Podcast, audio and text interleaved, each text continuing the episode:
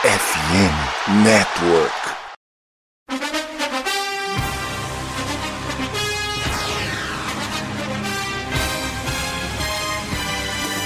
It would be a 57 yard try from this spot if they pick up no more yardage. Brady goes for the deep shot. He's got a touchdown! Scotty Miller! Oh my God! Steps into it. Pass is caught! Diggs! Sideline! Touchdown! Unbelievable!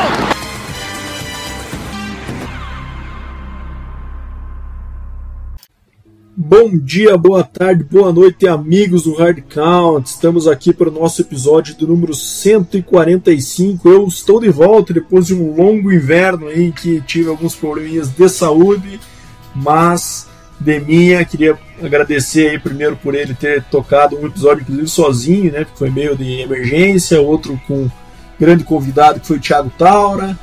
É, valeu, Deminha, estamos de volta aí, cara, para pegada, para a gente voltar ao ritmo normal depois desses pequenos obstáculos que passei. Saudades de você, meu amigo. Vamos lá. Bom dia, boa tarde, boa noite, Bado, queridos ouvintes. Que satisfação novamente estar aqui contigo, né, cara? Confesso que fazer o programa sozinho não é a mesma coisa. É, com os convidados também é diferente, né? Apesar de a gente ter uma certa amizade com os convidados, a gente, né, tá aí nessa toada mais de cento e poucos episódios, então a gente acaba sentindo falta, mas bom que você já tá aí melhor da questão de, de saúde, liberado aí da injury reserve, né? Espero que não precise voltar, assim como alguns atletas acontece no meio da temporada ter que voltar para injury reserve, mas vamos lá falar de NFL, FABR, tem bastante coisa hoje pra, pela frente. Vamos embora.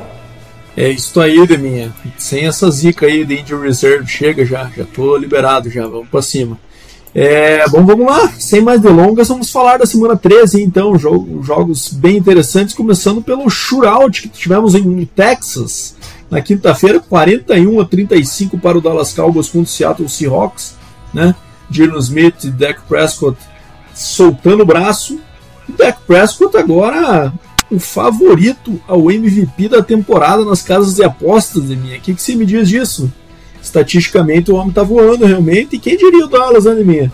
É, a gente tinha o Eagles como aquele favoritaço ali, né? Aquele time tantos passos acima dos outros dentro da NFC. E agora, domingão tem um jogo aí importante que os dois, o Dallas pode igualar o recorde com o Eagles aí se vencer essa partida jogando em casa, né? Então Dallas de fato numa fase muito boa e é, apesar de todas as ressalvas que o deck tem aí, né, Deminha? Acho que ele vem fazendo de fato uma temporada num nível é, bem acima do que se esperava, né? É, exatamente. Tá cuidando da bola, né? Tá cometendo poucos turnovers, carregando muito bem esse ataque aí, conseguindo conduzir é, passes importantes pro Jake Ferguson, né? Excelente tarende que está se revelando agora. É, Sid Lamb se fala, né? Um receiver absurdo. É, e vai aí para um jogo de, né, decisivo para semana que vem, a gente vai falar mais para frente, mas é tá no par aí para quem sabe vencer a, a própria é, NFC East e quem sabe até garantir uma seed número 1 um aí, por que não, né? Então o Dallas vem bem, a defesa vem bem forte com o Micah Parsons, né, não tem nem que falar, o, tem aquele cornerback lá, o Deron Bland, que é fantástico também, já é líder aí, inclusive quebrou o recorde semana passada lá de de pick six tal, enfim, é uma defesa que está surpreendendo na minha visão, não esperava muito dela, mas é um time que está bem consistente aí, por incrível que pareça, no comando do Mike McCarthy. Já o Seattle Seahawks é aquela coisa que eu sempre esperava, né? Apesar do Dino Smith estar tá aí metendo três passes touchdown, na hora que precisa mesmo, precisa mostrar serviço para tentar garantir, acaba se complicando, acaba errando, Cara, lançando pique teve um lance muito cruel nesse jogo aí, que eu acho que o, da, o, Seahawks estava com uma posse, estava com acho que um quatro pontos na frente, coisa assim. É, e teve uma bola no Lockett, não sei se você viu, que ele estava muito aberto. E, e, e o Johnny Smith acabou lançando um pouquinho atrás, e daí aquilo ali foi um passe incompleto que ele ia, ele ia com certeza pegar aquela bola ali, se a bola vai no stride mesmo, vai no, entre os números ele ia correr com muito espaço direto para a zone. Ia abrir duas postes ali no quarto quarto, né? O jogo ia ser uma história diferente com essa, com essa bola aí. Não deu certo, bola para o Dallas, Dallas foi lá, fez o TD, fez uma conversão de dois pontos e depois o Seahawks não conseguiu voltar, né? Então foi. NFL é isso, né, Neminha? Jogo de polegadas, né? Uma bola um pouquinho mais para trás, um pouquinho mais para frente, às vezes faz diferença entre vitória e derrota, e foi o que aconteceu nessa partida. É, e tem que aproveitar o momento, né? Como a gente fala. Então não aproveitou, no finalzinho daí fizeram uma jogada horrível, uma quarta lá para duas, né? Que deixaram o Micah Parsons vazar a linha, até o Gianni Smith falou depois que era uma jogada que era programada para isso acontecer, mas né, é o Micah Parsons que pra cima dele, né? Não é um, um qualquer. Enfim, é resultado aí que me deixa mais próximo de ganhar o prêmio aí da minha aposta com o Léo Lorenzoni, nosso querido ouvinte que, né, acho que se não me engano não podia passar de 10 vitórias o Seahawks, ou 11, não, não lembro quanto que é. É, esquisito. Tô, tô encaminhando aí. Léo, é, em breve eu vou cobrar ele lá, hein. Léo foi campeão da Copa Sul de Flag, a gente fala de futebol americano brasileiro, mas vários parabéns já pro Léo aí, que foi campeão pelo Crocodiles aí a, na, na Copa Sul de, de Flag Football. Grande Léo, isso aí. Bom, Neminha, falamos no shootout, agora vamos falar do completo oposto disso, que foi o jogo sofrível de sangrar os olhos, causando úlcera nos torcedores, que foi Los Angeles Chargers 6, New England Patriots 0 em Foxborough. Né? Tá certo, tá chuva, tudo mais, mas cara, é dois times que estão fazendo a gente sofrer de assistir futebol, né? É, se a gente fosse obrigado a ver isso todo, toda semana, eu acho que a gente teria escolhido outro esporte para fazer esse podcast aqui em mim. Não dá, né, cara? É... O Chargers um momento muito irregular também, né? Tem muitas peças de talento no ataque, mas, cara, ninguém rende. É... E o New England fala, né? Agora tá indo com o Bailey Zapp, não tá tendo upgrade nenhum em relação ao Mac Jones, então é muito esquisito mesmo. Vamos ver, cara. O Patriots lá no páreo aí pela first pick, né? É, o Panthers tem uma vitória, o Patriots tem duas. Mas o, a, pick do Panthers, a pick do Panthers não é do Panthers, né? é do Bears. Então vamos ver como é que vai ser essa disputa aí. Às vezes o Patriots se coloca numa posição de draftar o Caleb Williams no ano que vem, né? Quem sabe aí seria um bom prêmio de consolação para esses anos aí de que tem sido bem ridículos em Foxborough. É, mas se cair no, no colo do Patriots o Caleb Williams e mantiver o Bill O'Brien, aí o Caleb Williams vai virar o maior bot da história, porque, pasmem, né, para mim, para surpresa de zero pessoas, no caso, a minha pessoa, por exemplo, o Bill O'Brien saiu da Alabama, a Alabama voltou né, para os playoffs do college football.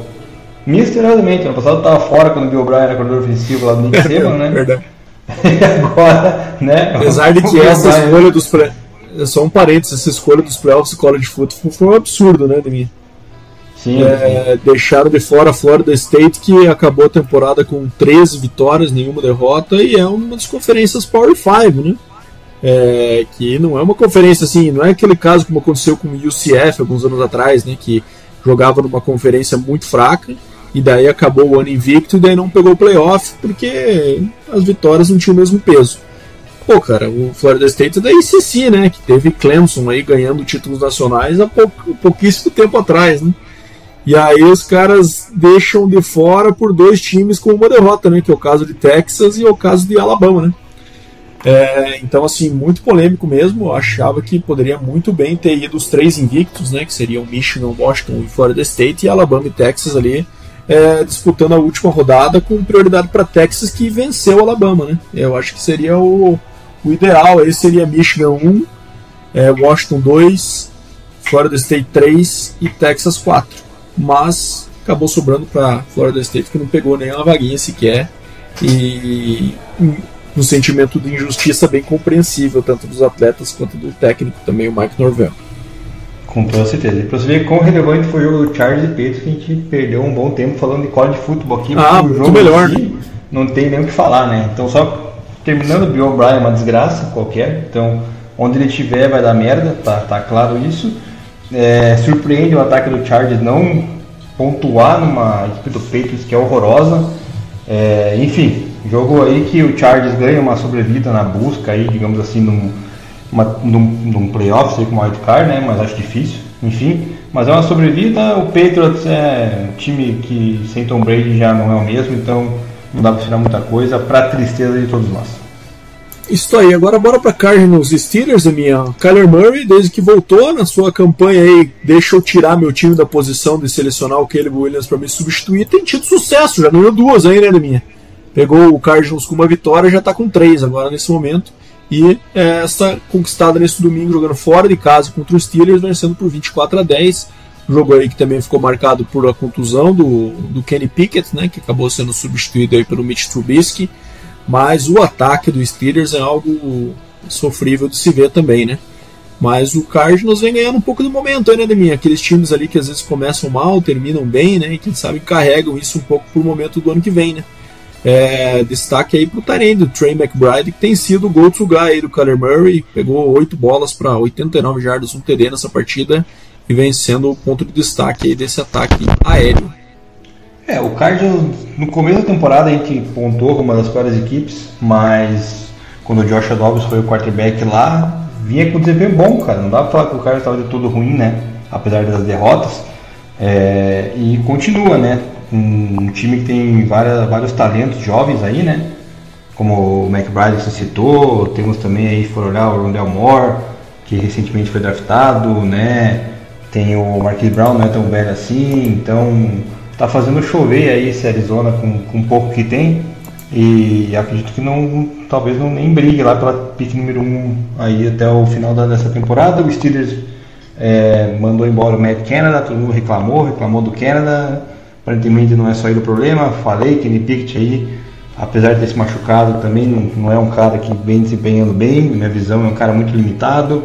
Mitch Trubisky foi bem, né, quando entrou, mas eu já acho que isso aí foi só aquele fogo de palha, porque quando pegar um jogo inteiro de novo vai acabar fazendo besteira, então é, e Steelers começa a perder força se ficar sem o Kenny Pickett, na minha visão, na briga pelo wild card.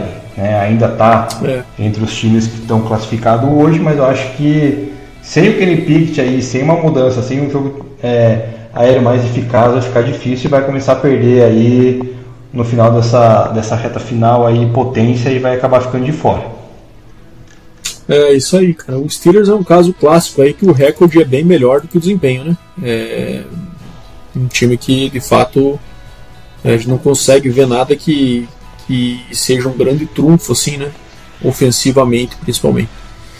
Mas vamos lá, é, jogo importante né, na divisão aí da minha da AFC South foi a vitória do Colts, 31 a 28 sobre o Tennessee Titans, e importante porque essa é uma divisão que parecia estar se desenhando de forma clara para o Jacksonville Jaguars, né, para liderar e levar essa, essa, essa, divisão aí de braçada. Mas agora temos um fato novo, né, que é a contusão aí, falaremos um pouco mais adiante quando falarmos do Monday Night, do nosso amigo é, Trevor Lawrence. E que agora, provavelmente algumas semanas aí, o Jaguars vai jogar com o CJ Beathard de QB, né, que é um, um downgrade bem considerável. E aí o Colts se coloca na briga, então um jogo atrás na, na, na divisão apenas, e aproveitar essa, esse momento de quem sabe queda do Jaguars, pode até brigar por ganhar essa divisão ainda, minha. Quem diria uma divisão que parecia tão é, tão pro lado do Jaguars e com o Houston aparecendo ali como um time também sensação, né? O Colts está entrando nesse bolo aí com reais chances, né, Deminha? É verdade, cara. Eu torci muito por essa derrota do Colts, cara. Até por causa do Broncos, tá brigando ali pro wildcard. É, Titans daí no finalzinho não conseguiu, né? Teve campanhas para tentar matar o jogo, não conseguiu, deixou o Colts empatar no final, aí foi pro overtime perdeu. É, numa partida em que o Gardner Minshew se destacou, né? Não cometeu é, erros passando a bola, né? Teve um fumble, é verdade, mas enfim, carregou bem esse time, com o Zach Moss, né, já que tinha perdido o Jonathan teve machucado durante a semana. É, vitória importantíssima para a briga aí dessa divisão. Eu acho que nesse caso, nesse, sem o, o Trevor Lawrence no comando do Jaguars ali, o Jaguars começa a perder rendimento e daí é capaz de perder essa seed, essa seed não, né? Essa divisão pro, pro Texans, na verdade, não pro Colts, apesar do Colts ainda estar tá na frente do, do, do, do, do Texans nesse momento mas é uma divisão que embolou, cara, e embolou de vez também a briga do wildcard da, da, da UFC, né? Que agora tem um monte de time com 7-5, 6-6 ali, tudo na briga, então tá um bolo bem grande. Essa, esses últimos cinco jogos aí de cada equipe vão, vão ser bem interessantes aí para quem quiser realmente entrar nos playoffs.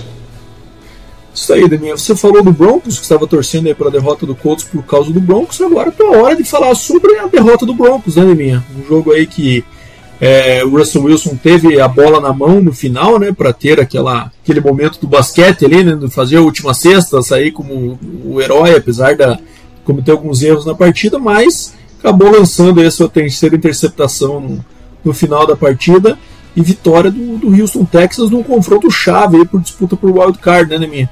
É, fala um pouquinho desse jogo aí pra gente, conta como é que foi e qual que é a tua percepção aí especial sobre o Russell Wilson, né, cara, que a gente via aí com uma certa evolução, tímido, é verdade, na questão estatística, né, mas nesse jogo aí acabou fazendo diferença os erros dele, né. É, não tem evolução, né, cara? Você vê que ele não consegue passar de 200 yards passando todo jogo, é só passe curto, check down, check down. É, quando vai procurar algum passe mais longo é sempre no Santos, ele esquece que o Jerry Jury está no campo. É, teve a bola quatro tentativas ali, né, falando já do final da partida antes, é, para decidir esse jogo ali. Teve, foram quatro chamadas ruins também, na, na verdade, do comando do, de ataque daí da, da, equipe do Broncos. Mas ele na primeira, na segunda descida ali, ele, ele erra, é, lançando no meio uma bola ali, forçando no Santos, alta, sendo que o Jerry Judy estava sozinho, né? O Judy fez um motion ali, é, cortou pro meio, estava livre no meio ali, só pegar a bola, touchdown, ganhar o jogo, acabou não, olhou pro Stanton e, e perdeu. É, no final teve a pique, daí ele tentou lançar no Tyrande, que o Tyrande estava atrás, inclusive, do, do marcador. Também achei culpa do Tyrande, porque o Tyrande não fez nada para se esforçar e tentar defletar a bola evitar a interceptação, né? Pulou para cima, com a mãozinha para cima para pegar a bola, então pudesse é, ter sido um pouco inteligente e poderia ter desviado essa bola. Enfim, colocou em risco essa partida, essa vitória, que seria muito importante para credenciar né, o Broncos aí como um dos candidatos fortes a pegar uma vaga de wildcard. Ainda é verdade, pode, né? Tá na briga, tá no bolo, tem chances. É, tem que bater, principalmente o Chargers, né? Que é uma equipe que está bem inconsistente as duas partidas que, que vão se enfrentar no final dessa temporada. Fora daí jogo com Patriots e Raiders, que são equipes mais é, factíveis de, de, de, vencer, né? É, tem que ganhar e, 4 de 5, né, Leminha? É, a única que pode perder, digamos assim, é o Lions, que é uma equipe até mais qualificada, digamos assim, no geral. Fora isso, teria que ganhar os outros, mas enfim, é, vamos ver o que vai acontecer, mas é, Russell Wilson, cara, realmente mostra que não consegue, cara, não consegue mais fazer a leitura do campo, é, é triste de ver isso, e daí muita gente no grupo do Broncos, cara, até botou culpa no, no Alex Singleton, né? Porque ele cometeu uma falta, ele cometeu uma falta entre aspas, né? A arbitragem marcou uma falta dele no CJ Stroud, numa discussão ali que teve numa jogada, e daí era uma terceira descida, se não me engano, e daí a, eles ganharam a first down e conseguiram tirar nesse drive, abrindo 10 a 0 na, na hora da, do, do, do jogo como estava. Só que o segundo, ele, ele foi para cima do, do CJ Stroud, encostou, né, deu um empurrãozinho nele, já estava parado para false start. Aí o CJ Stroud reage, dando uma cabeçada no Singleton, é evidente. E daí ele só começa a discutir, ele leva o flag, depois ele leva uma mãozada na cabeça do OL do, do, do Texans e o juiz marca a falta só dele. Eu achei injusto também. Injusto. É, daí o pessoal reclamou que culpa do Singleton foi, cara, o Singleton depois meteu o sec, fez o que fez para parar, então achei injusto, fora uma interferência no Marvin Mims que teve também no acho que no segundo período, né? Que a arbitragem não marcou, que foi clara. Então assim, a arbitragem a gente sempre toda semana tá falando mal, né? Da arbitragem, porque toda semana tem erro. É bom falar depois do jogo do Chiefs também que teve, teve vários erros. Enfim, tá deprimente. Daí você vê o Gudel falar querer acabar com o tush push e, né? E da arbitragem ele não fala nada. Então é tá manchando, tá ficando feio. Enfim, mas é sobre o jogo, então, uma, uma, uma vitória que consolida o Texans de Stroud, né? Foi muito consistente, apesar de, de ter lançado só um TD, né? Coisa que ele vinha fazendo bem mais. É, a defesa do Broncos conseguiu até impedir ele, né? De, de jogar o que vinha jogando, mas não a ponto de, de conseguir forçar turnovers assim e daí sim vencer como foi nos cinco jogos que tinham vencido. Né? Então, o fator não ter turnover nessa partida foi crucial para o lado da defesa do Broncos que acabou não ajudando e depois deixou na mão do Russell Wilson, que claramente, é, na minha visão, tá, tá muito abaixo aí de um, de um QB do nível que ele já foi. Nota negativa e a contusão do Tank Down, né, Leminha? Alto forcismo, provavelmente, né? Então. Aí é, foi erro do lado do Texans, né, cara? Porque ele tava meio balhado já, né? É, entrou no sacrifício, ele acabou piorando a contusão e agora tá fora dessa promissora carreira de rookie que ele estava tendo, né, temporada de rookie que ele estava tendo. Bom, vamos lá para o Detroit Lions vencendo em New Orleans, o, indo até a Louisiana e vencendo o Saints por 33 a 28. É um jogo esquisito, porque parecia que o Lions ia nadar de braçada aí pelo primeiro tempo, né? Mas o Saints foi voltando no placar, voltando no placar. Teve a confusão também do Derek Carr aí, né? Que agora também é, se quebrou legal aí. Confesso que não sei se ele está fora da temporada, de minha, mas foi uma contusão grave que ele passou aí. E Saints provavelmente vai de James Winston e, e obviamente Taysom Hill ali sempre tirando aqueles snaps, né? Taysom Hill que tem tido um bom volume de corridas, por sinal. É, mas Lions não foi muito bonito, né? O segundo tempo, eles assim conseguem a vitória, se mantém bem disparado na divisão. Eu acho que era uma vitória esperada, mas só a forma como aconteceu que acabou gerando um pouco de, de acho que susto ali nos torcedores de Detroit, né? Mas é, boa partida e um career day do Sam Laporte ainda, né, minha? 9 para 141 TD. Um rookie aí que de fato está tendo uma, uma temporada impressionante.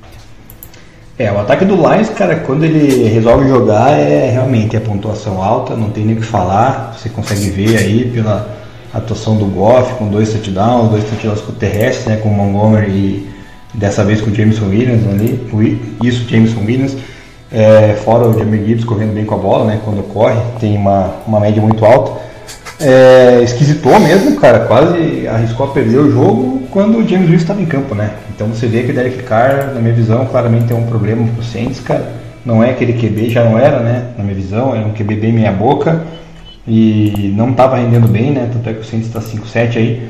É, acho que o James Wilson deveria ter um pouco mais de oportunidade na minha visão, porque ele já vinha com um time que já com conhecimento né, de, da equipe e tal, trouxeram o Derek Carr e para mim está claro que ele não é o problema que vai que o Saints tem um problema que não vai ser resolvido por Derek Carr, né? Apesar de ter várias peças como Chris Olave, Alvin Kamara, é, tá sem o, o, Michael Thomas, é verdade, mas enfim, é uma equipe que poderia fazer muito mais numa divisão muito fraca, né? A qual se, se encontra e essa derrota complica aí a, a briga do, dos playoffs para eles, né? Porque já fica é, meio que dois jogos atrás de Atlanta. Não sei se daqui a pouco aí o Bucks começa também a dar uma engrenada e no final das contas vai acabar sobrando aí, porque o calendário também não é fácil para o Saints. O Lions, cara, meio que, é, por mais que o, o, Packers tenha venha vindo numa crescente, acho que não, não chega mais. Né? Acho que o, Lions, pelo menos na, na NFC Norte, vai garantir essa, esse título aí e, e ir muito bem para os playoffs.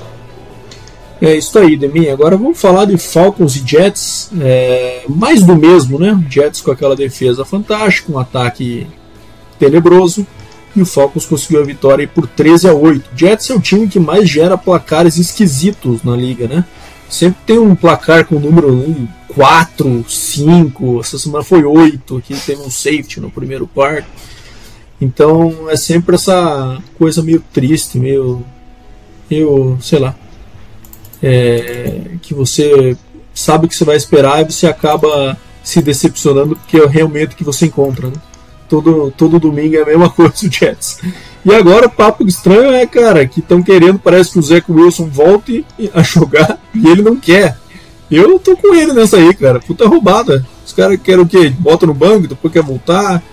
É, um ataque aí que não tem perspectiva nenhuma de que vai render, né? Então, assim, é, eu acho que o Zach Wilson tem mais que fazer um perfil meio Darnold aí, né? Buscar às vezes ser backup de um time forte, alguma coisa assim que queira investir nele aí para ser backup e ter a chance de eventualmente, que eu acho muito difícil que aconteça, né? Uma chance de ser titular caso tenha alguma entrada eventual aí num time melhor é, que faça valer a pena, né? Mas eu acho que essa sinalização me faz entender que a carreira dele com o Jets deve ter chegado ao fim. Ele não acho que ele vai ser um cara que vai estar tá aí ano que vem para ser backup do Rodgers, porque acho que a amostra desse ano é bem ruim. Né? Cara, é, é, eu ia elogiar, né? Eu ia, ia elogiar, não estava elogiando o Robert Saleh, sempre gostei dele, mas cara, ele está muito confuso, né, cara, sobre a decisão de do que fazer sem Aaron Rodgers, né, cara? Porque primeiro ele vem com o papo do que o Zé Wilson tem potencial e pá, de repente de primeiro QB vira o terceiro, vai o Tim Boyle, lança lá aquela pick six em Hail Mary que ninguém nunca tinha visto, né, no, no Thanksgiving. Ah, aí você vê agora eles mandando embora o Tim Boyle, trazendo o Ripien, cara, é uma uma coisa que não dá para entender o que, que o Robert Saleh quer da vida sem Aaron Rodgers, né, cara? Parece que está dependendo muito da volta do Rodgers para ver se realmente ele vai conseguir fazer um bom trabalho, porque assim, defensivamente faz, né? A gente já sabia disso pelo potencial de onde ele veio, da, da escola que ele veio, com a mentalidade que ele veio. Mas ofensivamente, cara, é deprimente você ver um time aí com Brice Hall, né? Com, com Gary Wilson, com peças aí muito interessantes, é, com desempenho tão ruim assim abaixo, né? Então é, é tem que ver o que vai acontecer para a próxima temporada, porque essa temporada do Jets já foi pro ralo, já não, né? Não tem nem o que falar. E o Falcons, cara, vai ali, né, cara, naquela naquele pragmático sistema de conseguir vitórias apertadas, dependendo muito também de field goals do, do cu, é, e arrancando vitória assim, meio que, né, meio sem querer, digamos assim. É, cara, tá liderando a divisão os Falcons aí, né? É, ainda tem então, que ganhar essa divisão aí, por incrível que pareça. Exato. É, a divisão é ruim, né, cara? E daí, com quatro times ruins, cara, se você fizer o básico, feijão com arroz, você vai acabar levando, né? Isso que o Falcons da divisão não faz o básico, né? Não usa Kyle Pitts como deve, não usa Bijan Robbins como deve, não usa Drake London como deve, o próprio Cordero Patterson, né, que ano passado foi muito bem correndo com a bola, esse ano né, quase nem pega na bola, então poderia usar muito mais, tem umas peças interessantes. Enfim, é, vitória para o Falcons importantíssima, porque ainda está na briga, querendo ou não, né? até para o wildcard, quem sabe consiga uma vaga, porque a NFC tem algumas equipes com menos qualidade do que a FC. Mas vamos ver aí se pelo menos mais umas duas vitórias aí, garante o Falcons. Miami Dolphins 45 a 15 para cima do Commanders, minha Vitória esperada, sapatada esperada. É, Raheem Mostert aí marcando mais um TD, líder em TDs na, da NFL, né? Junto com o Christian McCaffrey. É, Devon Achane também um jogo espetacular. Mas o homem é brabo, não tem jeito, né, minha? Tyreek Hill pegou mais de 152 TDs e agora é o seguinte: ele está com 1.481 jardas, faltando 5 jogos. Ele está com bom pace aí para é, ser o primeiro receiver a bater 2.000 jardas e quebrar o recorde do Calvin Johnson, né, Deminha? É, Calvin Johnson, lembrando, teve 1.964, que é o recorde atual aí da, da liga.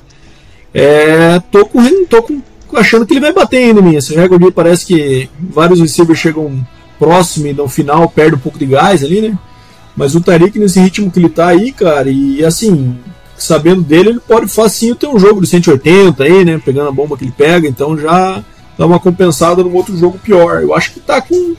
Eu acho que esse ano vai, minha. Esse recorde vai pro saco.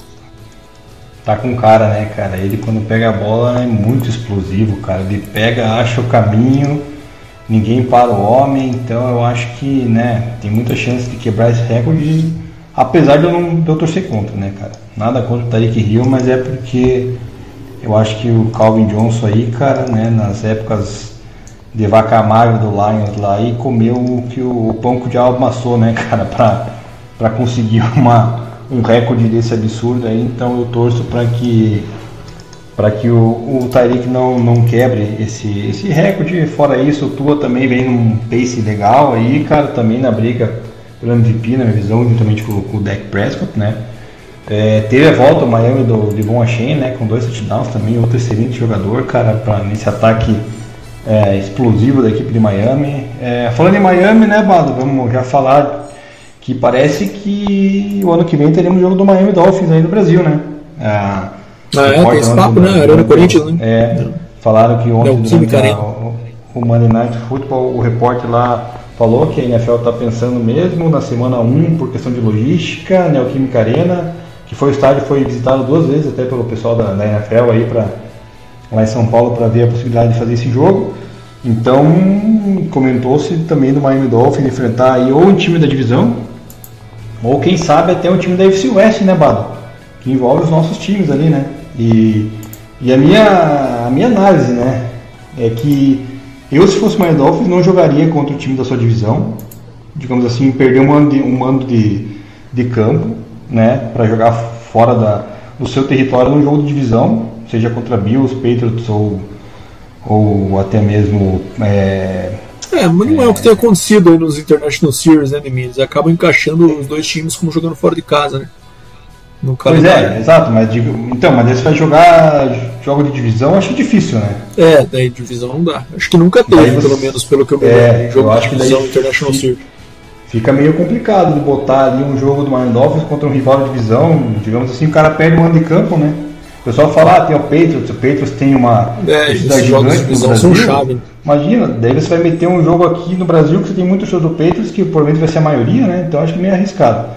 É, acho difícil ser o Chiefs de volta, do lado da AFC, não Na saiu Alemanha, porque não- né, esse ano já. porque, é, porque jogou na Alemanha esse ano, então poderia sobrar aí talvez ou pro Broncos, ou Raiders, ou Chargers e também o 49ers lá vindo da NFC West, enfim. É, Tendo muito essa pira aí, cara, deles terem colocado o Miami Dolphins como se fosse o time do Brasil, né? é porque eles têm o direito de Fora explorar a marca, né? É. Ah, é, Daí tem que tá, né? contratual. É, isso, daí eles têm o direito, então fizeram aí semana retrasada, uma coisa assim, uma, uma, uma, uma festa lá e tal, enfim, do Miami, então é. Mas vai ser legal, né, cara, pra, pra pessoal aí que gosta da NFL ter a oportunidade de, de, de ir assistir uma partida, né, em loco, São Paulo também é um centro, né, que, que, que gira o Brasil, digamos assim, mais centralizado também, é um dos melhores locais, digamos, para para se Pra fazer gente ir fica embora. bom, né, Neminha? Dá pra ir de carro, né? É, pra gente tá bom porque estamos perto, mas né, fica aqui a minha ressalva, né? Que eu acho que tinha que ser em Curitiba, né? Pela história do, pela história do Certeza, no certeza. Brasil, né? Mas essa era difícil da Poderiam- gente trazer ainda. É, Eu como achava que eles iam fazer no. Rio de Janeiro, cara, por ser uma cidade mais turística, né? Mas enfim, acabaram indo pela, pela parte mais de mercado, né? Que é bastante americana essa decisão aí, né? Fazendo É, isso. depende também da, da, da, da estrutura, né? O Maracanã acho que não suporta a estrutura, sem contar também os últimos acontecimentos no Rio de Janeiro envolvendo shows também foi meio. É, e tem também a parte triste, do gramado, né, cara? Que a NFL leva em consideração. E o gramado no Maracanã é terrível, né? Tem um monte de time É. jogando lá, né? É, o Fluminense e o Flamengo tem a concessão, mas também o Vasco ali às vezes quer jogar lá agora porque é público também, quer jogar. E o gramado já é bem sofrido. Imagina ter que mudar de esporte, mudar pintura na grama, tudo mais. Os caras não iam conseguir encaixar isso. E o gramado do Corinthians é espetacular, né? Tido como, um- se não o melhor, um dos top 3 aí gramados do Brasileirão, né? Então também é algo que com certeza eles levam em conta, porque imagina vir pra cá e sai um maluco aí com um ligamento rompido porque pisou num buraco, né? Queima a imagem do negócio pra muito tempo, né? É, pra Enfim. nunca mais voltar daí, né? Então, Exato, exato. Mas é Então, um tem mercado que- aí. É, é um mercado grande, então vai ser legal aí. Então a galera já pode ficar animada que em breve teremos novidades. Com certeza. E estarei lá, se Deus quiser, se conseguir ingresso. Não sei como é que vai ser a procura aí, né? A gente fica curioso por essas questões, mas é, com certeza me farei presente. É, Carolina Panthers e Buccaneers jogando em Tampa Bay, vitória apertada aí do Bucks, né, Neminha? Por 21 a 18. É, no primeiro jogo aí do Carolina Panthers sem o Frank Reich, né? É, conseguiu botar um pouquinho de luta aí, o que é meio tradicional aí de equipes de técnicos interinos, né? Mas a história final foi a mesma. E, enfim, um jogo que acho que não tem muito o que comentar aí dos times também que aparentemente não vão brigar, a menos que o Bucks aí e consiga ganhar essa divisão. Mas não me parece, né? É, o Bucks tem chance, porque tá um, um, um jogo atrás do Atlanta, pode ser, sim, né? Depende do desempenho na reta final. Panthers claramente é a pior equipe da liga, né? Não tem nem o que falar. É, tem alguns destaques aí surgindo agora, que é o Jonathan Mingo, né? É, tem a questão também de, de jogadores defensivos, porque.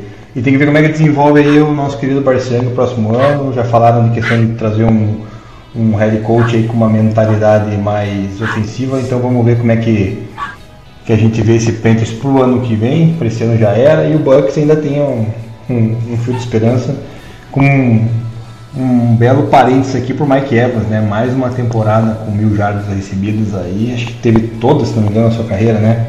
Com mil jardas recebidas, É isso então um excelente wide receiver, então não tem nem o que falar, um dos, dos top wide receivers aí que a NFL já teve. É, vai desenhando uma carreira de roda fama com o Mike Evans, né, Liminha? Com esses números aí, já tendo também a, o título com o Tom Brady, né? Então, um cara que vai se desenhando aí para ser um dos melhores da história. Mas vamos lá. É, 49ers e Philadelphia Eagles. Sapatada, hein? Eu até acho que, se não me engano, apostei na vitória do 49ers. mas é, não dessa forma aqui, 42 a 19. E aí o Brock Purdy também se colocando como um dos candidatos a MVP da temporada, né, Liminha? Lançou quatro TDs aí. É, o Debo Samuel teve um jogo também de três touchdowns, né?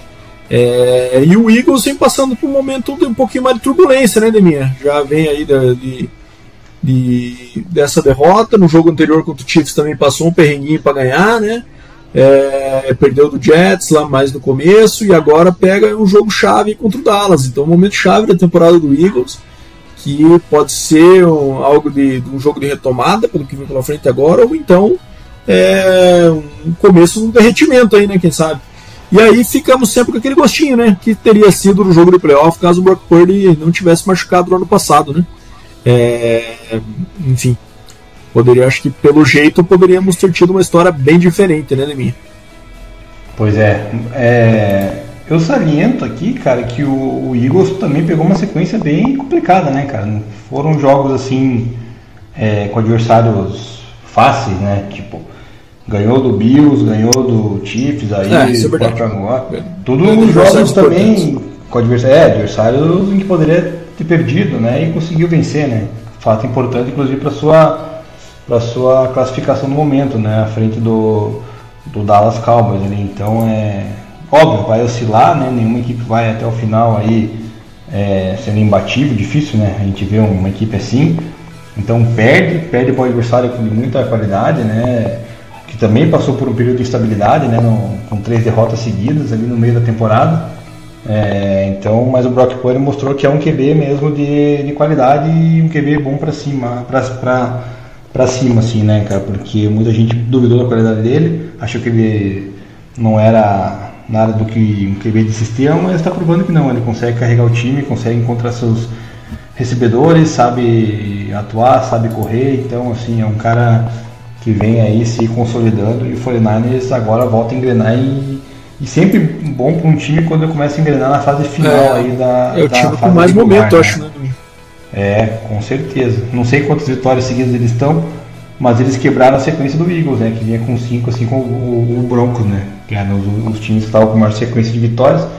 Mas o 49 está bem aí, cara, ainda mais aplicando uma sapatada dessa. Isso aí, Deminha. Vamos para Los Angeles agora. Vitória do Rams sobre o Browns. Browns de Joe Flaco, Deminha. Quando a gente acha que não vai mais ver, né? Tá aí o homem de novo. Perdeu por, 39, por 19 a 36 aí para o, o Rams, né? O Stafford vem numa sequência boa, mais um jogo bom, ele 3 TDs para ele. E o Rams se colocando também na briga por tentar entrar nesses playoffs da NFC aí, apesar de que o recorde não ajuda muito, né? 6-6, situação parecida com a do Broncos ali, né? Teria que ganhar 4 e 5 das últimas não é uma missão fácil, né? E já o Browns está ainda na disputa também, está com recorde de 7-5. É, então tá, tá na briga, tá na briga, mas vamos ver o quanto que o Flaco vai conseguir levar esse time aí. E daí ficou marcado também, é, a gente viu ontem, né, de minha, na, na transmissão de Jaguars e, e, Bengals, o Joe Burrow ali né, na lateral, ajudando o Jake Brown e tudo mais. E daí o nosso amigo de Sean Watson lá no camarote, oclusão de sol, tá cagando completamente pro jogo, né? Então sei não, cara. Se os caras fizeram bem de botar tanto dinheiro nesse cara aí. Não sei se ele tá comprado com a causa, viu, Domingo? É difícil, né, cara? Essa inconsistência também que o Deshaun Watson passou, lesão, é complicado, mas deveria estar na sideline, né? Minha visão é essa, deveria estar envolvido com o esquema. Tem uma defesa fortíssima ali, né, que é capaz de carregar esse time, né, a chegar uma briga de, de de wildcard, inclusive até a própria divisão, né, se fosse o caso, é, deveria estar comprometido. Com, confesso que é, compacto da sua opinião. Um ataque que dessa vez com o Joe Flaco não vai, né, cara? Ele meteu uma bomba lá, cara, quando o jogo tava é, acho que quatro pontos atrás, Browns ali do, do, Rams ainda. Ele meteu uma bomba sem necessidade, cara. Faltando acho que seis minutos para acabar o jogo, quarto período, e foi interceptado, né? Obviamente. Então cagou, né? Literalmente o Browns poderia ter sido com uma vitória, cara, é, que seria muito importante para eles. Mas o Joe Flacco não dá mais também, né, cara? É, a gente tá vendo, né, Bado? Recentemente muitos times perdendo seus quarterbacks titulares. É, bastante confusão também esse ano. E tendo necessidade de ter um backup de qualidade, né? Pra gente ver se a equipe vai ter um potencial de chegar ou não no, nos playoffs e tal. Tem muita, muita equipe aí, cara. Essa semana que vem que vai ter agora aí, a gente recebeu esses uns prints aí no WhatsApp, cara, de vários jogos com pelo menos uns 5 jogos, acho que com QB reserva, né? Então você vê são duelos e fala, nossa senhora, até difícil de palpitar quem vai ganhar. Então, é, como é importante você ter um, um, um backup é, qualificado. Então, vamos ver quais dessas equipes vão conseguir consolidar esse quarterback reserva para tentar brigar para o playoff, senão a casa desanda. Então, o Joe Flacco é um deles. O Browns vejo potencial para a defesa, mas o Joe Flacco precisa melhorar, principalmente né, a questão de não forçar a bola quando não precisa, como foi nesse jogo aí que causou essa derrota para o Rams, que volta para a briga. Né? O Rams, querendo ou não, via wildcard, agora entrou de vez no pare, porque a NFC tem muito poucos times ali com condição de, de ganhar é, essa vaga no wildcard. Na NFC, provavelmente a gente. Provavelmente não sei, mas possivelmente a gente tenha um time com, sabe, com nove vitórias nos playoffs, né? Pelo que está se desenhando aí. É... Enfim, pessoal, se vocês estiverem ouvindo latidos ao, ao fundo, é minha cachorrinha Odessa que está um pouco impaciente aqui tá? mas está tudo bem. É, vamos lá. Vamos falar agora do Kansas City Chiefs, né, minha, meu time aí, que é, acabou perdendo para o Green Bay Packers por 27 a 19. É, jogo aí que ficou marcado primeiro pelo mais do mesmo do Chiefs, né? Então, assim, problemas nos receivers, problemas nos tackles, né? Até teve a contusão aí do Donald Smith, o tackle reserva entrou melhor do que ele, muitas faltas ali do Jamon Taylor vários problemas e sempre o que chamou atenção nesse jogo também foi a atuação ruim defensiva, né, que vinha sendo um ponto forte dessa temporada. Acabou perdendo né, o, o Tranquil ali no começo, que é o middle linebacker que chama as jogadas, com certeza fez diferença, apesar do reserva ter entrado bem. Depois perdeu também o Cook, né, o safety ali no, também no primeiro tempo. Então tivemos essa, essa, esse problema aí. O Jordan Love parecia uma um Brett Favre e Aaron Rodgers somados incorporado ali, né? É, jogou muita bola o, o, Jordan Love. Mas, cara, é difícil a gente falar desse jogo sem falar também das atuações dos juízes, né, Demi? Eu acho que para os dois lados a gente teve erros crassos. É, a gente teve aí, que eu me lembro agora, debate pronto, naquela, naquele completion longo do, do Jordan Love do terceiro quarto, um claro illegal hands to the face ali, né? No defensive end do Chiefs, que o, que o Teco mete a mão na grade. É, tivemos pelo lado do, do Packers também, é, do, pelo lado do Chiefs, né? Aquela falta que deram do Mahomes quando ele ainda estava dentro do campo, né? Como se tivesse sido um late hit. Aquilo ali também, 15 jardas pro Chiefs, que foi de graça. E aquela interferência no final ali do. Em cima do MVS, do Jair Alexander, né? Que acho que é unanimidade que foi interferência, né? Mas daí entra naquela discussão, né? Compensou, não compensou. Fato é, né, minha? Não faz sentido a NFL ter é, a tecnologia que tem, quantidade de câmeras, quantidade de ângulos que a gente consegue ver, é, o detalhe do detalhe, é, o tufo de grama que tinha entre a linha lateral e o cara para ver se ele pisou fora ou não. E os juízes não podem usar isso para sempre que lances chave ou sempre que quiserem, né? É, isso acaba prejudicando a partida, né? Para o Chiefs em si a derrota foi merecida. É, e assim, quando entra nesse jogo no, no, final, começa a mandar bola no viés ali de mim, daí para mim o jogo já acabou. Já. Esse cara aí é tenebroso. Não dá para confiar que ele vai fazer uma jogada para ganhar o jogo nunca. Muito ruim, muito ruim mesmo. O único receiver do Chiefs que se salva também, é verdade, é o rookie, que é o Rashid Rice, que vem mostrando um pouco de potencial. Mas é, o restante, cara, dá para colocar tudo num saco e mandar embora, porque essa temporada tá indo embora pro Chiefs, e eu acho que é, já tá aí na Seed 3, poderia ter caído até pro Seed 4. Por conta disso, os dois tackles e os receivers. É, considerações, primeiramente, Green Bay Packers tem a, a, minha revolta com eles por ter colocado Britney Mahomes e Taylor Swift no camarote do estádio, do Lambeau Field, quando por sua vez George Love jogou em Kansas, a mãe e a namorada do George Love ficaram lá na lua, né? na estratosfera. Não é porque estava nevando. Tinha que botar lá na neve, lá essas duas ali também sofrendo um pouquinho. É, sobre o jogo, o amor venceu, né, Bada? Jordan Love, que atuação realmente muito boa, né, cara? Duas atuações seguidas dele muito boa.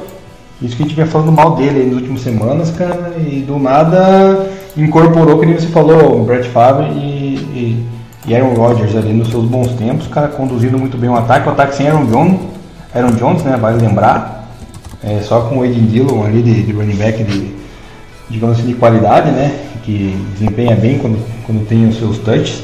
É, Romeo Dobbs né, apareceu para o jogo recebendo muitas bolas, Christian Watson também né, foi muito acionado com dois touchdowns, então um ataque muito, muito bem desenhado né, pelo, pelo Michael LaFleur nessa, nessa partida aí, porque para bater o Chiefs não é fácil, a gente sabe disso.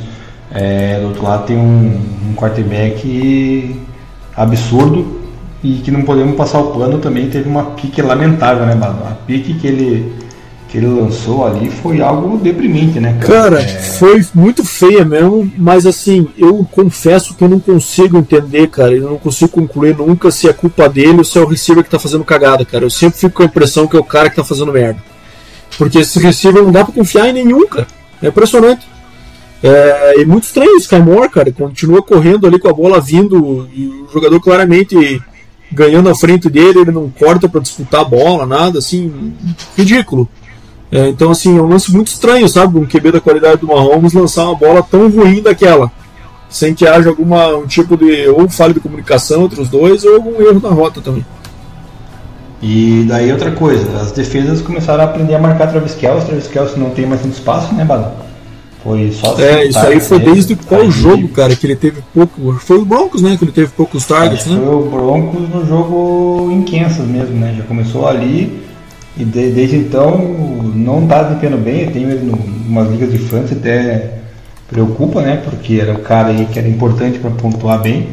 Então, quando começa a marcar ali, dá para ver que o negócio desanda, né? Daí do lado defensivo, primeira vez na temporada que você viu uma defesa é, não segurando nada, né? Contra o Broncos que perdeu, tudo bem, perdeu, mas a defesa ainda foi relevante, né? Agora esse jogo não, não fez nada praticamente, né, cara? É, foi bem assustador ver essa defesa do Chiefs, voltando a ser aquela defesa ruim do, do ano passado. É, sobre a questão da arbitragem, cara, é, daí entra naquele, no famoso C, né? É, durante... Fechando agora com o Monday Night Football, minha vitória surpreendente do Bengals, né? Jogando com o seu QB reserva, Jake Browning é, que teve uma atuação muito boa, 32 e 37 de minha, percentual de completion muito bom, é, 354 jardas e um TD. É, e aí tivemos o, Trevor Lawrence saindo machucado também, né? acho que essa é a grande. Caramba, tem um cachorro voraz aí de mim. Não é o meu dessa vez. É,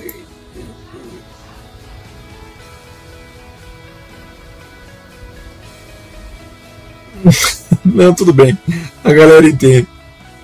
A galera entende. Trevor Lawrence saindo machucado vai perder algumas semaninhas aí, né? Com certeza com uma contusão na sua perna direita, se não me engano. É, então é preocupante, mais preocupante que a derrota em si é quantos jogos ele vai ficar fora, né, de. Então temos esse problema aí com o Jaguars. E, enfim, bom jogo do Jake Browning. É, e quem sabe, cara, difícil brigar por playoff, mas é um time que pode roubar algumas vitórias importantes aí, quem sabe, dos adversários de divisão, né? É, nesse momento decisivo da temporada. Não acho que eles vão chegar para brigar nesse playoff da AFC, que é mais disputado que do NFC, né? Tendo 6-6, tendo que ganhar 4-5 aí com o Jake Brown de QB. Mas foi um, uma boa amostra, não dá para dizer que não. Ah, e tivemos a construção do Christian Kirk também, né, minha? Também tá fora da temporada. Também está fora da temporada, não. Ele está fora da temporada, o Trevor Lawrence não está, mas deve perder pelo menos duas semanas. Beleza, fechamos aqui, Neminha. Então, semana 13, vamos agora para os palpites da 14. Começando no Thursday Night Football, Patriots jogando em, é, em Pittsburgh contra os Steelers. Dois times aí com os QBs reservas, né? É, um por opção, outro por contusão. É, vou do Steelers nessa minha. Apesar de eu acho que o Mitch Trubisky ainda é melhor que o Zappi. Bucks e Falcons em Atlanta, jogo importante aí para a liderança dessa divisão, né, Deminha? Eu vou de Bucks, cara. Eu acho que tem um ataque mais é, menos talento, claro, mas mais azeitado que o Falcons, que parece que é sempre sofrido, né, para fazer esse ataque render. Desmond Reader de volta também não foi algo que me animou, então não sei, não gosto muito desse ataque do Falcons não. Eu vou de Bucks. Colts e Bengals em Cincinnati, jogo difícil também esse de escolher, né, Deminha? É, dois times aí também com seus QBs reservas, já por contusão fora da temporada dos seus primeiros QBs. Eu vou de Colts, acho que o Gardner Minshew está jogando bem, vendo um bom jogo aí contra o Titans também estatisticamente, eu acho que ele é um ele deve ter um, também um bom desempenho, apesar do Jake Brown aí ter feito um bom papel. Mas eu acho que o Colts é, tá mais na briga por esses playoffs, precisa mais dessa vitória, acho que deve, deve vencer. Beleza. É, Jaguars e Browns em Cleveland. Daí a gente até estava falando sobre esse jogo antes, né, de mim. É, o Jaguars vai estar tá sem o QB, vai dar Browns. Daí você falou, é, mas o Browns está com o Joe Flacco. É verdade. então, é, mas assim, me parece que o Browns está mais acostumado a estar tá sem o seu QB, né? Nesse, nesse ano aí que jogou mais da metade das partidas com QB reserva e deixar a defesa muitas vezes é, guiar esse time, né? Do que o Jaguars agora que vai ter essa adaptação. Eu vou de Browns por isso, por jogar em casa também. É, então, duelo de Joe Flacco contra o Jaguars aí, mas o CJ Better não mostrou nada também quando entrou ontem, então por esse ponto, pela defesa do Browns ser uma das melhores da liga, eu acho que o Browns consegue levar esse jogo em casa ainda para continuar no páreo do, do wild card. Boa. É, bom, vamos agora para Texans e Jets. Aí acho que é unânime Texans, né, Neminha? Não dá para acreditar na vitória do Jets, a menos que o jogo acabe 2 a 0 sei lá. Exatamente. Jets, ataque horroroso, QB horroroso. Acho que não vai assustar e o Texas deve ganhar com uma certa tranquilidade, por mais que tenha perdido o Tank Dell pra, pela temporada inteira. Rams e Ravens, é, jogo em Baltimore. Cara, esse jogo aqui parece ser bom, mas acho que acaba sendo uma chuva de sacks pra cima do Stafford. Acho que dá Ravens com certa tranquilidade nessa partida. Cara, eu vou de Ravens, cara, pelo momento da equipe, mas o Rams também tá numa crescente aí, brigando por playoffs que não dá para desacreditar, né? Vamos ver como é que o ataque do Rams se porta frente ao Ravens, mas eu vou achar que o Ravens vai levar melhor e já vai garantir aí a classificação para os playoffs nessa rodada. Beleza. Lions e Bears, jogo em Chicago, mas mesmo assim acho que Lions tranquilo, né? É, o Lions não vai aprontar e perder pro Bears, né? Acredito eu. Então, também para ganhar e para consolidar uma vaga nos playoffs agora, o Lions deve vencer. Panthers e Saints também acho que o Saints não vai aprontar essa, apesar de James Winston e tal. Não vai perder pro Panthers em casa, né? Então eu vou de Saints. É, também acho. Acho que o James Winston vai fazer aquele roller coaster que você sempre menciona, né, Bado? Altos e baixos a todo momento, pique, interpretação, mas no final vai ser com a vitória Saints pra cima do Vikings, Vikings e Raiders em Las Vegas. Cara, eu, bom, o Raiders que ainda não tá no melhor momento desde que assumiu o, o Antônio Pierce. Eu acho que vai, vai vencer o Vikings aí jogando em casa, ou de Raiders. Eu acho que o Vikings vai voltar a vencer depois de dois tropeços aí, né? Então, o Vikings precisa voltar a vencer para querer brigar pelos playoffs, então vai ser dessa vez contra o Raiders. Seahawks e 49ers e São Francisco, acho que aí 49ers nesse momento aí não tem como apostar contra, né? É, apesar de sempre toda divisão ter aquela rivalidade, aquela, aquela briga toda, eu acho que 49ers tem um elenco muito mais qualificado e deve levar. Bills e Chiefs, jogo bom, hein? É, jogo no Arrowhead. Eu vou de Chiefs, cara. Não acho que vai perder duas seguidas, não, apesar do, do, da, dos desfalques defensivos aí e da fase não tá boa, mas acho que se recupera. Eu acho que vai perder, acho que o Bills vai ganhar, precisa ganhar para buscar a vaga no wild card, é, já que está 6-6, né? Então é um jogo chave aí para o Bills manter acesa essa esperança de ir para os playoffs. Então eu acho que o Bills vai conseguir tirar essa vitória aí num shootout para cima do Chiefs. Broncos e Chargers em Los Angeles, cara, eu vou de Broncos nessa. O Chargers está muito irritante de assistir. Cara, se eu não me engano, nos últimos jogos do Broncos com o Chargers em Los Angeles, o Broncos ganhou. E é a mesma situação do Bills, cara, se quiser ir para os playoffs vai ter que ganhar. E como o Payton não quis trocar jogador antes, eu acho que ainda está é, focado em buscar essa vaga de playoffs, então eu vou acreditar no meu Broncos mais uma vez. Eu acho que o Broncos sai com essa vitória aí na marra. Jogaço, esse aqui é o jogo que eu tô mais curioso fim de semana agora, é Sunday Night Football, Eagles e Cowboys em Dallas. Cara, eu acho que dá Dallas, viu? Eu acho que o momento do Eagles está esquisito e o Cowboys está voando ofensivamente. Eu acho que vai ser um jogaço eu aposto no Dallas. Eagles contratou essa semana o Shaquille Leonard, né? Que foi dispensado hum. pelo Colts. Importantíssimo para a defesa. A defesa já era forte, né? Mas estava tendo seus altos e baixos, então acho que é importante é, a aquisição. E eu vou botar fé no Eagles, cara. Acho que o Eagles vai ter que mostrar um poder de recuperação depois dessa derrota para o 49ers para causar um impacto que realmente ainda é um dos favoritos na NFC. Então acho que vai conseguir arrancar essa vitória no Cowboys que dessa vez vai acabar sendo um pouco exposto. Agora dois jogos no Monday Night Football, né? Aquela ideia genial da NFL de botar dois jogos simultâneos no Monday Night Football. Não sei quem que teve essa ideia de jirico, mas vamos lá. É, eu acho que dois jogos aqui com favoritos claros, né? Packers e Giants, Titans e Dolphins. É, acho que o Packers no momento aí de uma crescente, né? Conseguiu se encontrar. É, o Giants uma fase terrível. Então acho que da Packers nessa e Titans e Dolphins é difícil apostar contra o Dolphins em casa, né? É, Tyreek do jeito que vem jogando, o ataque do jeito que tá, né? Muito azeitado. Então Packers e Dolphins, na minha opinião, vencem os Monday Nights. É, Packers está numa crescente, o Giants, por mais que vá, vá botar de baia aí e tudo mais, é, acho que não vai, ter, não vai ter como bater esse Packers que está na briga aí do, do wildcard. E o Dolphins acho que tem tudo para passear em cima do Titans, porque o Titans também é uma equipe que já está é, há muito Entregue. tempo é, com, com a moral lá embaixo. Cara, vamos para os nossos é, pitacos de fantasy da semana. Queria mandar um abraço para a Liga 2 QBs No Rookies, que estou participando pelo primeiro ano aí. E eu, Deminha, começando com tudo, cara. Tô 3-10 nessa liga aí. Apostei em Aaron Rodgers, apostei em Eckler, apostei em Herbert e tudo deu errado. Um ano de aprendizado e muitas lições para 2024 nessa liga. Então, um abraço para todo mundo aí. É, e Agradeço pelas infames piadas que já ouvi nesse ano aí durante toda essa temporada. Mas vamos lá. Falar aqui dos meus destaques dessa semana aí, alguns pickups que podem ser importantes para você brigar pelo playoff na sua liga. Vou de QB, Deminha, vou para seu desprezo, vou de Russell Wilson. Para enfrentar a defesa do Chargers, que excede terceiro maior número de pontos para QBs é, na, no, no, Fantasy neste ano. Então, o Russell Wilson é uma boa pedida para essa partida aí.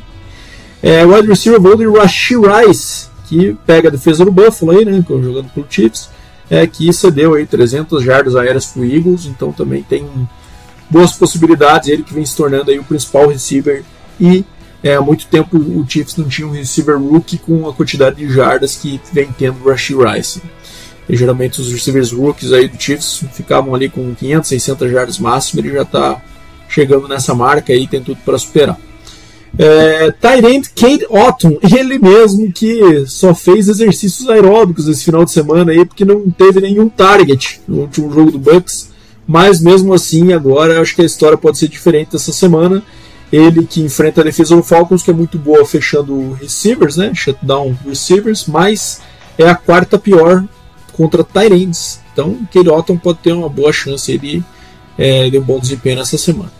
E running back, da minha, eu vou de Zequinha Elliott, que pode se beneficiar da contusão do Ramonstrão Stevenson, que possivelmente não irá jogar, então mais volume aí o Zequinha.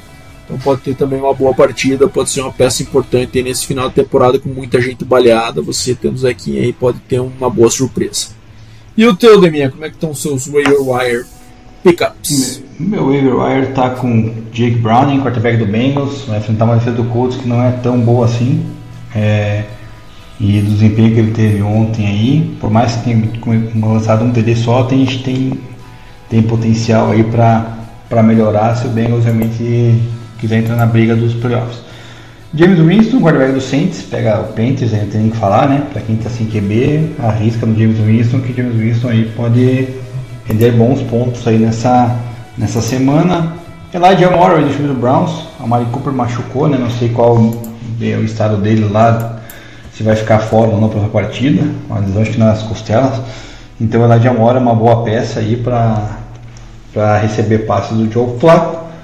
E o Noah Brown, aí, o receiver do Texans, com a ausência do Tank Dell, vai ser um pouco mais acionado, assim como o Nico Collins. Né? Então, os dois receivers do Texans é, que vão ter é, bastante target tipo do CJ Stroud, eu tinha esperado o Zig Elliott, que você já falou, com a lesão do Ramon Stevenson, então é, é outra opção aí, esses cinco jogadores, Bado. Boa! De mim, agora vamos falar dos nossos queridos FABR. Tivemos jogos importantes aí, né? É, nesse final de semana no Brasil. É, começando aí pelo título do Curitiba Silverhawks. E aproveito para mandar um abraço para o nosso grande amigo Gineco, que é coordenador defensivo do Silverhawks, que foram os campeões nacionais aí, né? Venceram a BFA feminina é, por 19 a 13 contra a equipe da Portuguesa, jogando aqui em Curitiba no Croco Stadium. Então, parabéns para as meninas aí do Silverhawks e para também toda a comissão técnica, todo mundo que faz parte desse programa aí que tem tido muito sucesso nos últimos anos. É o segundo título nacional em três anos aí das meninas do Silverhawks. Pelo lado do Brasileirão de futebol americano, tivemos a, a outra semifinal né, que faltava no, no campeonato, que é o Galo FA jogando contra aí o, o RFA né, do, do, Rio de Janeiro e vencendo por 14 a 11 com muita polêmica envolvida, né, de minha. Teve aí é, uma, um, um, drive que uma arbitragem cometeu um erro crasso de deixar o Galo é, jogar cinco downs, inclusive conseguiu uma interferência de passe no quinto down. Então, um erro aí que acabou definindo um jogo muito apertado, 14 a 11, jogo decidido por 3 pontos. Um lance desse com certeza faz total diferença aí na partida. Então fica aí mais uma marca da péssima arbitragem mineira, que é, tem essa fama já ao longo dos anos no Brasil aí. E por isso que muitos times se matam para não ter que jogar lá, porque sabe que se forem para lá serão prejudicados, e foi o que aconteceu aí com o RFA. É, e além disso, tivemos também o Sul-Americano, né, Lipton Americano, é, jogado aí em Brasília, nesse, na sexta, no, na quinta, sexta e sábado, né, se não me engano, foram os jogos. É, três países participaram: Brasil, Chile e Colômbia. É, tivemos jogo na quinta-feira entre Colômbia e Chile, que a Colômbia venceu por 28 a 0. E o Brasil jogou então na sexta e no sábado com duas vitórias acachapantes, aí 55 a 0 contra o Chile e 56 a 0 contra a Colômbia no sábado. Destaque aí para os nossos amigos do Croco, né, Leminha, que estiveram lá presentes. É, o Jefferson, o Atos, o Bernardo e o Bellini, né, que fizeram aí a parte dessa seleção e nos representaram muito bem lá. Inclusive o Bernardo marcou dois TDs e o Atos também marcou um TD né, no jogo contra a Colômbia. Então, parabéns aí, rapaziada, pelo título do Sul-Americano. Se não me engano, é o primeiro Sul-Americano que, que acontece, né, de me, corrigir se eu estiver errado. E o Brasil aí mostrando que está bem acima do nível dos seus concorrentes aqui na, na América do Sul.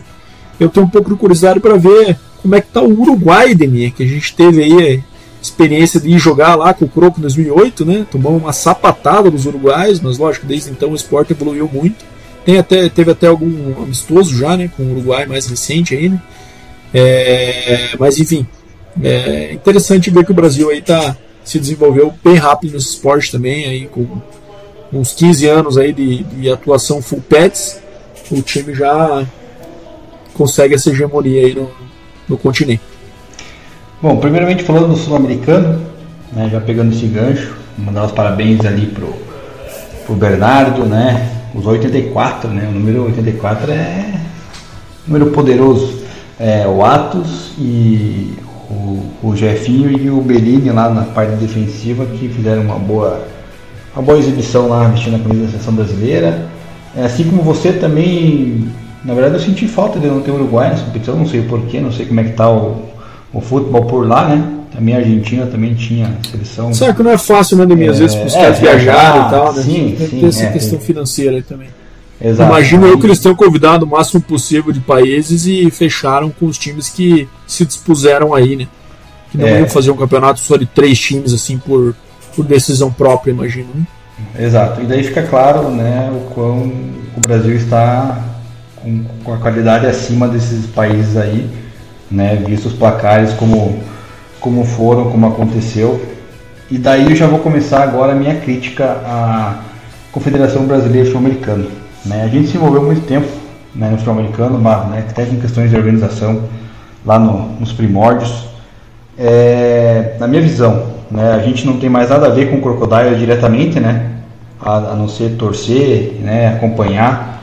Não temos nenhuma atuação ali em cargos diretivos, nada. Mas é, é, é, é algo absurdo a Confederação Brasileira marcar, formalizar um prato sul-americano no meio de um torneio brasileiro, é, onde jogadores aí desfalcam, desfalcam não, né? Porque conseguiram voltar para o jogo, por causa dos jogadores do Galo lá, né? Aí marca o jogo é, no final de semana, daí tem os seus times disputando uma semifinal do brasileiro no dia seguinte, com os jogadores sendo jogar três jogos no dia seguidos. É algo que não, não existe, não tem como essa organização ser pior do que isso. É, vale mencionar a questão dessas cinco downs ali também é lamentável. É, até agora não vi pronunciamento da Federação Brasileira sobre isso. Se, se já falou enquanto a gente está gravando aqui na terça que eu não vi, ok, mas não falaram nada disso. Assim como não falaram nada do caso de racismo que teve no jogo envolvendo o Flamengo e, e o próprio Galo, né, que foi relatado até pela página da CBFA. Então assim, cara, é uma organização, é uma. Não, não, não tem organização, cara. Não, não, sei qual é o papel é, da presidente lá, não ser, sei lá, querer aparecer, cara, porque é um campeonato que é D1 tem menos times que é D2, é, enfim, eu acho, eu, a minha crítica, cara, eu vou criticar, porque aqui é a gente que, que né, é o nosso programa, a gente fala o que quer.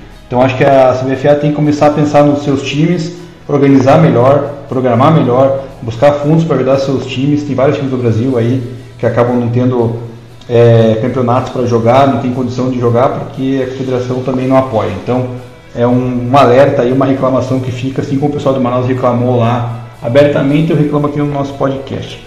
É, de não ter um pronunciamento sobre esses fatos que aconteceram, o qual, na minha visão, deveria eliminar o Galo do campeonato, tá? Nada contra eles, mas ter um caso de racismo uma partida, no outro um, um, cinco downs numa descida que totalmente prejudicou o RFA, é, é um absurdo. E os caras do RFA também podia reclamar um pouquinho mais, né? não só reclamar da, da comissão de arbitragem do Paraná quando eles jogaram o, o sub-20 aqui, né? Que daí eles reclamaram abertamente, mas agora aí parece que ficaram mais quietinho, não sei porquê. Enfim, é aqui é meu, meu parecer. E parabéns finalizando para o Gino, né? Acho que o Jordano, o Herege, fazem parte lá do, do Silverhawks, da comissão técnica deles. É, conquistar esse título importante, né? Eles tinham sido vice-campeões é, né, na, no BFA feminino no ano passado para a portuguesa e dessa vez conseguiram vencer, né? E trazer o título para Curitiba, numa uma caminhada aí que foi construída no, no Paranaense, né, cara? Já, apesar de ter perdido, né, pro Cold Killers, é verdade, mas é uma equipe que já vem há algum tempo se consolidando entre as melhores do país e quem sabe também futuramente possa ter um pouco mais de, de abertura, até mesmo na, no Campeonato Brasileiro, com umas equipes femininas também participando, né? Então fica aqui a, meus parabéns pro, pro Silverhawks. E acho que é, é isso por hoje, né, cara? Isso aí, isso aí. Quem esteve presente eu não pude estar porque não estava na cidade, mas quem esteve presente elogiou bastante a organização lá da, da partida tudo mais, no, da, do pessoal do Silverhawks. É, então, assim, de fato a gente torce para que cada vez mais a, o campeonato feminino tenha mais equipes, né? Acaba tendo um número restrito ainda de de equipes e por consequência de jogos, né? Espero que cresça aí como o masculino também cresceu ao longo dos anos, a gente tenha campeonatos mais, mais longos e com mais equipes participando. Mas é isso aí, Deminha. Valeu. Fechamos o episódio 145. Muito bom estar de volta. Estava com saudades de ti, estava com saudades de gravar aí nosso querido podcast. E vamos que vamos. Semana que vem tem mais. Valeu, obrigado a quem chegou até aqui. E é isso aí. Valeu, Bado. Satisfação enorme revê-lo, participar novamente contigo, debater nosso querido futebol NFL. É, e bola para frente sem reserve, esperando para nós dois aí para os próximos episódios. Valeu aos ouvintes que ficaram até o final, espero que tenham curtido esse episódio. Semana que vem a gente volta e prometo para semana que vem estudar um pouquinho melhor aí a questão de, de playoffs, já tentar adiantar o que eu acho de quem vai realmente garantir vaga aí do wildcard, porque agora está funilando e eu gosto de palpitar antes da hora para depois eu quebrar a cara e ter que me explicar. Então bom dia, boa tarde, boa noite galera, um grande abraço e até lá.